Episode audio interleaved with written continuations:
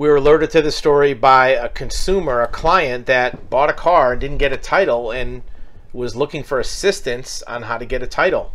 And we did some research and investigation and we found that the last owner of the vehicle was never paid for it. Here's what happened the car dealer promised to sell a car for a consumer and give them the money after they sold it. And they got the title from the seller, but the title wasn't signed properly. Wasn't signed over at all because the seller said, "I'm not going to sign it until I get my money." So the dealer still sold the car, took the money from the buyer, didn't have a legal title. Now the buyer's out the money and the seller is out their car. Now this dealer was arrested.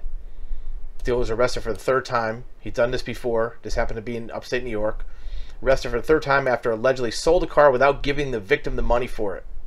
Investigators received a complaint a fraudulent vehicle sale in Bethlehem found that the owner had sold the victim's car at auction and withheld the proceeds after promising the victim compensation for the sale. So they took the money for the sale, didn't give it to the victim. Now the buyer at the auction has a car but no title. This happens a lot. So if you're buying a car without a title, and even if you get a bill of sale, this person got an auction receipt. You're not going to be able to get a title if the last owner has never been fully compensated because that last owner still has rights to the car even if you paid for it. The only way to be for sure that you're going to be able to get a title for the car is if somebody hands you the title certificate when you buy it and it's properly signed and it's a valid title.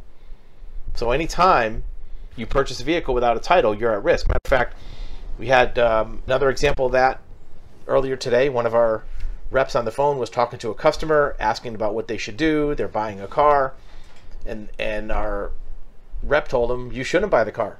If it doesn't have a title, you shouldn't buy it. This was a different story. This was a barn find 1967 GTX classic car, muscle car that somebody was selling. The grandfather had died. The car had been in the barn for 20 years. And they were talking about doing the Vermont process or a bonded title. And they were probably going to do the Vermont. But then at the end, they said, Well, what would you do? And our rep told him, We would never buy a car without a title even though we're in the title business and we do thousands of titles every month, we don't recommend ever buying a car without a title. Now, most of the time when you contact us, you already bought the car, so you have to do something. But if you haven't yet purchased a vehicle and you're not getting a title, put it back on the seller to get that title. Now, you may never end up with the car because they might find some other sucker that will buy the car without a title.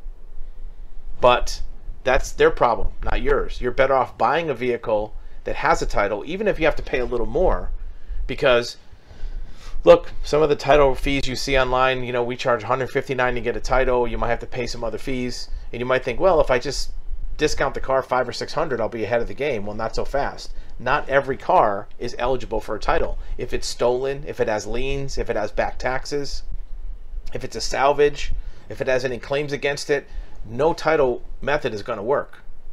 Right? So there's a chance that you'll never get a title. So make sure when you're purchasing a vehicle, either they hand you the title or don't hand them the money. Otherwise, you could end up like this guy. He was charged with third degree grand larceny, falsifying business records, both felonies, scheme to defraud.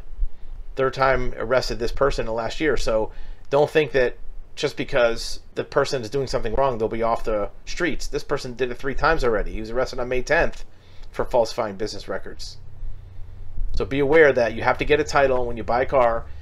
If you don't, just keep in mind that every dollar you spend for that car is at risk until you get that title, which most of the time will be okay, but a lot of things can come up to keep you from getting a title. Let us know what you think in the comments.